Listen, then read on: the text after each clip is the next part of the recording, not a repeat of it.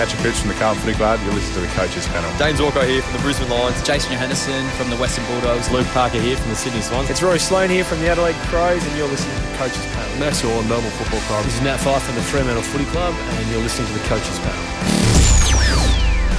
Number 43 in the 50 most relevant for the 2020 fantasy footy season is St Kilda Saint Dylan Roberton. He was a surprise packet premium a few years ago, then sadly, his health has stopped his ability to fully live up to his potential, but he's up and firing at the moment. There is plenty of stuff to talk about Dylan. Uh, joining me to do so uh, for his first podcast of the year, I got Tim. Hello, man. How are you?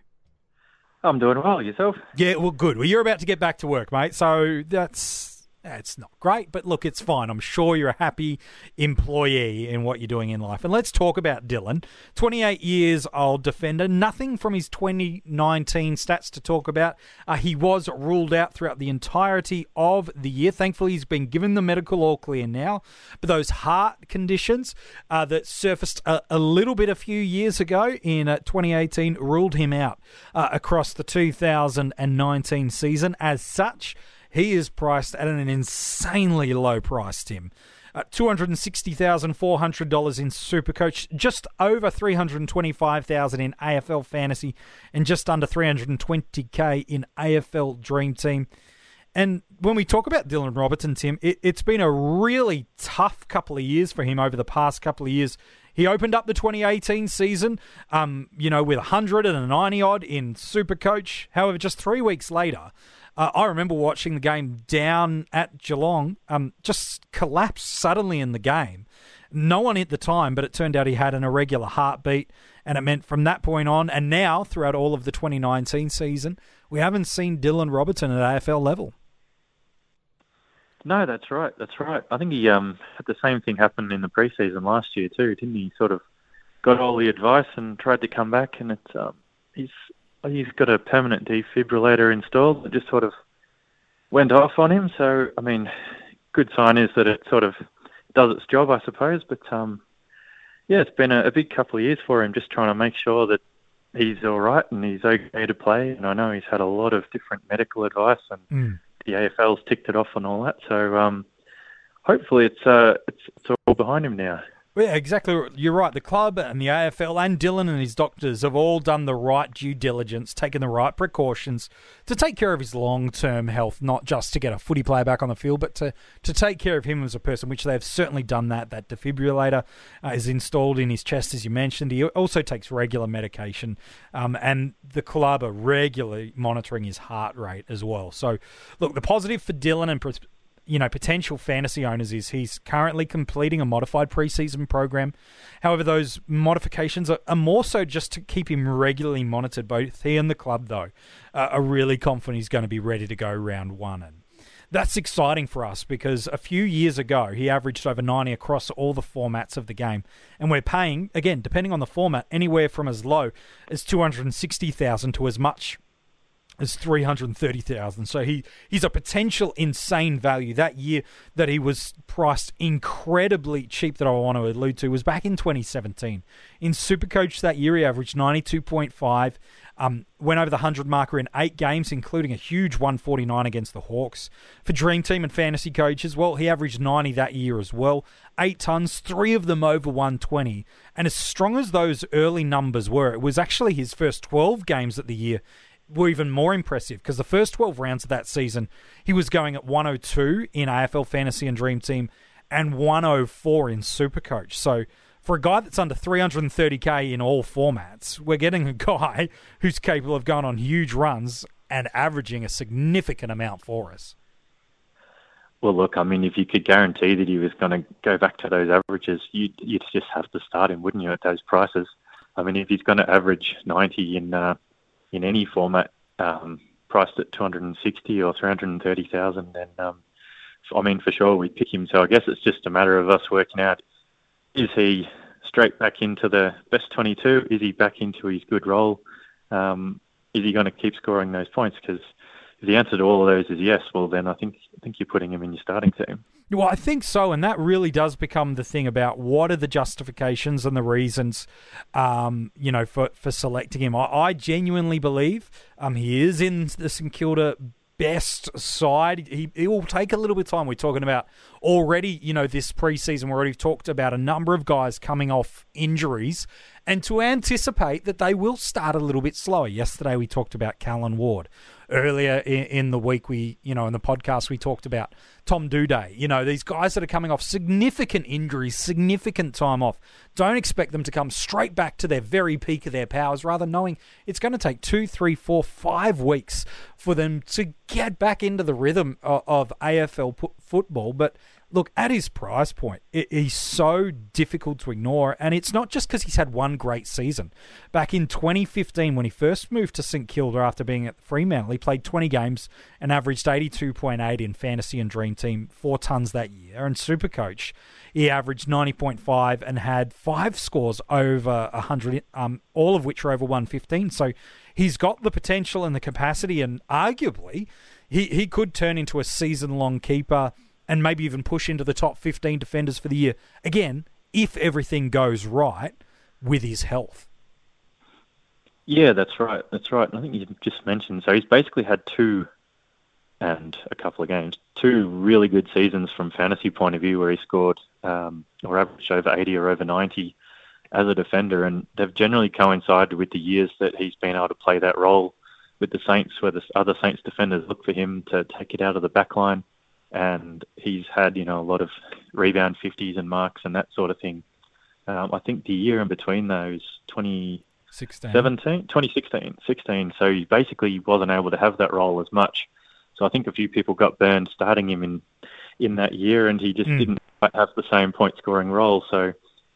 Uh, do you think he would be back to his regular role? I mean, obviously he hasn't had that role for the past two seasons because he's been out, and I think Josh Battle had it a bit last year, and uh, and other players. So, do you think he'd be the, the man straight being into that role next year? Yeah, look, I do think so, and it'll be interesting to see how Brett Ratten does structure up his side. Even though he got a number of games to the back end of last year as coach, um, the way they did choose to structure up was probably playing more with, with probably three talls um, more than anything else. Um, look, Wilkie, you know, who played in the back line too, was over 190 centimetres, you know, so they've really to end the year, they were playing Carlisle, Brown, Wilkie, and Rowe. Um, you know, Battle was in there as well. So I, I, do seem to think that they, they'll look to play multiple talls. Carlisle and the brand new inclusion in Dougal Howard, I think they're the ones that are going to hold down that key defensive sort of roles. And then players like a Wilkie, Battle, um, and a Roberton are, are going to be given a little bit of ability to play small tall if required, depending on the matchups. But yeah, look, Dylan Roberton for me is pretty safely inside that best 22. Uh, he does give them the ability to play him in, in multiple positions. Um, and, and, given his flexibility shown, and e- even when we talk about his, you know, his height and, and, you know, he's 194, but he's actually quite an agile player. So, yeah, I, I'm quite confident that he's going to be fine and getting in there. And the addition of Dougal Howard's going to make him a really great pick. And look, he could turn into this year's Zac Williams and Brodie Smith for us. Yeah, and the advantage of his price too is that you don't have to have him end up as a, a back premium no. either. You only need him to make a certain amount of money, and then you have the decision to make whether it's worth keeping him or whether he's done his job. So I guess we don't really, as long as he's playing round one, uh, you don't really have to make that decision on him until he's played a few games. Yeah, and, and look, he doesn't have to go 90. You're right at that price point, you know, an average of 80, um, which is considerably less on what we've seen him do between now and his multi buy round. Uh, like, that's a significant gain for us as well. So, look at that price point. If he's fit, and obviously it's making sure his health um, is the key factor in this. I just don't see how I can say no to him at that price. If he was 450,000, yeah, maybe I'd have a little bit more hesitation. But at that price point, I don't see any risk. The only reason I can see someone being hesitant around him um, is they're genuinely convinced he won't intercept and he'll play lockdown defensive role. Or they're scared off him being on the round 12 buy, but I don't think that's an excuse because given you'll get 11 weeks of price rises out of him. Yeah, and I think, look, the only other uh, reason, and um, touch wood, it doesn't happen, but I'm sure some people will be wary of him having a, a third issue because if he if it does happen, if his defibrillator does kick in again, which is a good sign that it's keeping him safe, but Mm. it just might mean that you know he's at small risk of it happening again. If it happens early in a game, then that's sort of a, a low score on someone's field. Um, just to mention it because I know some people will have that in their mind. I think, Yes. look, he's missed two years with it. It's happened on two occasions. Is there a risk of it happening again? So it's uh, it's something to keep in mind, but I I would imagine the risk is quite low. Yeah, no, look, I think so too. Look, for me right now, it feels like a fairly straightforward selection. Again, barring he keeps checking off all the medical boxes. We see him through the preseason games. Uh, he's right now he's locked in at pretty much D four for me in all of the formats, and we see him doing full training and playing. I'm pretty much going to lock him in and throw away the key. What about you? Uh, look, at this stage, yeah, he'd um, he'd be in, but again, I just keep tabs on his pre-season, see how he's going closer to uh, closer to round one. I suppose if he Yep. picked round one, it's um, it'd be hard to say no. No, I think Um, so. Yeah, I think so. What, what do you do in drafts though with him? Because it's really fascinating to me. Because again, depending when your timing is of the draft, how close it is to the preseason, how much we've seen of Dylan, might create a variable about how early he goes in a draft. But he's got the potential to actually score at a D two level. But you'll probably be picking him up as a D four. Gosh, maybe even a D five, depending on you know the kind of coaches you find yourself drafting against. Yeah, that's right. And um, look, if he does have everything go right and he ends up scoring like a, a D2 for you, then um, the worst thing that can happen is that you're in a draft with someone else who thinks that and thinks, right, well, I'd better pick him as my D2. And you're like, look, there's no value there. And you've stolen one of my guys from a few rounds later down the track. And you're like, ah, you know, there's no point drafting him at D2 because you can get someone else who doesn't have the risk, who 100%. most likely will be a D2. So you want to pick him and go for a bit of value. The only question is whether you think he gives more value than someone else and whether you get in ahead of him. So um, certainly, if you can get him at your D4 or, or later, that'd be um, pretty good value, you'd think. Well, yeah, you, you talk about guys that are, are- are likely a, a D2 selection. Um, potentially, you could be looking at options. You know, depending on the formats you're playing, you could be looking at guys like Sicily, Dawson, Johannisen. Um, you know, Cade Simpson might be a bit of a stretch through there. You know, a, a Nick Vlastuin with now no Alex Rance. He should be good. Hunter Clark, Wayne Milera. Like, th- these are all guys that are scattered through their averages, you know, in terms of rank around the 20s and 30s across the formats. There's no way you, you're picking Dylan Roberton ahead of these guys.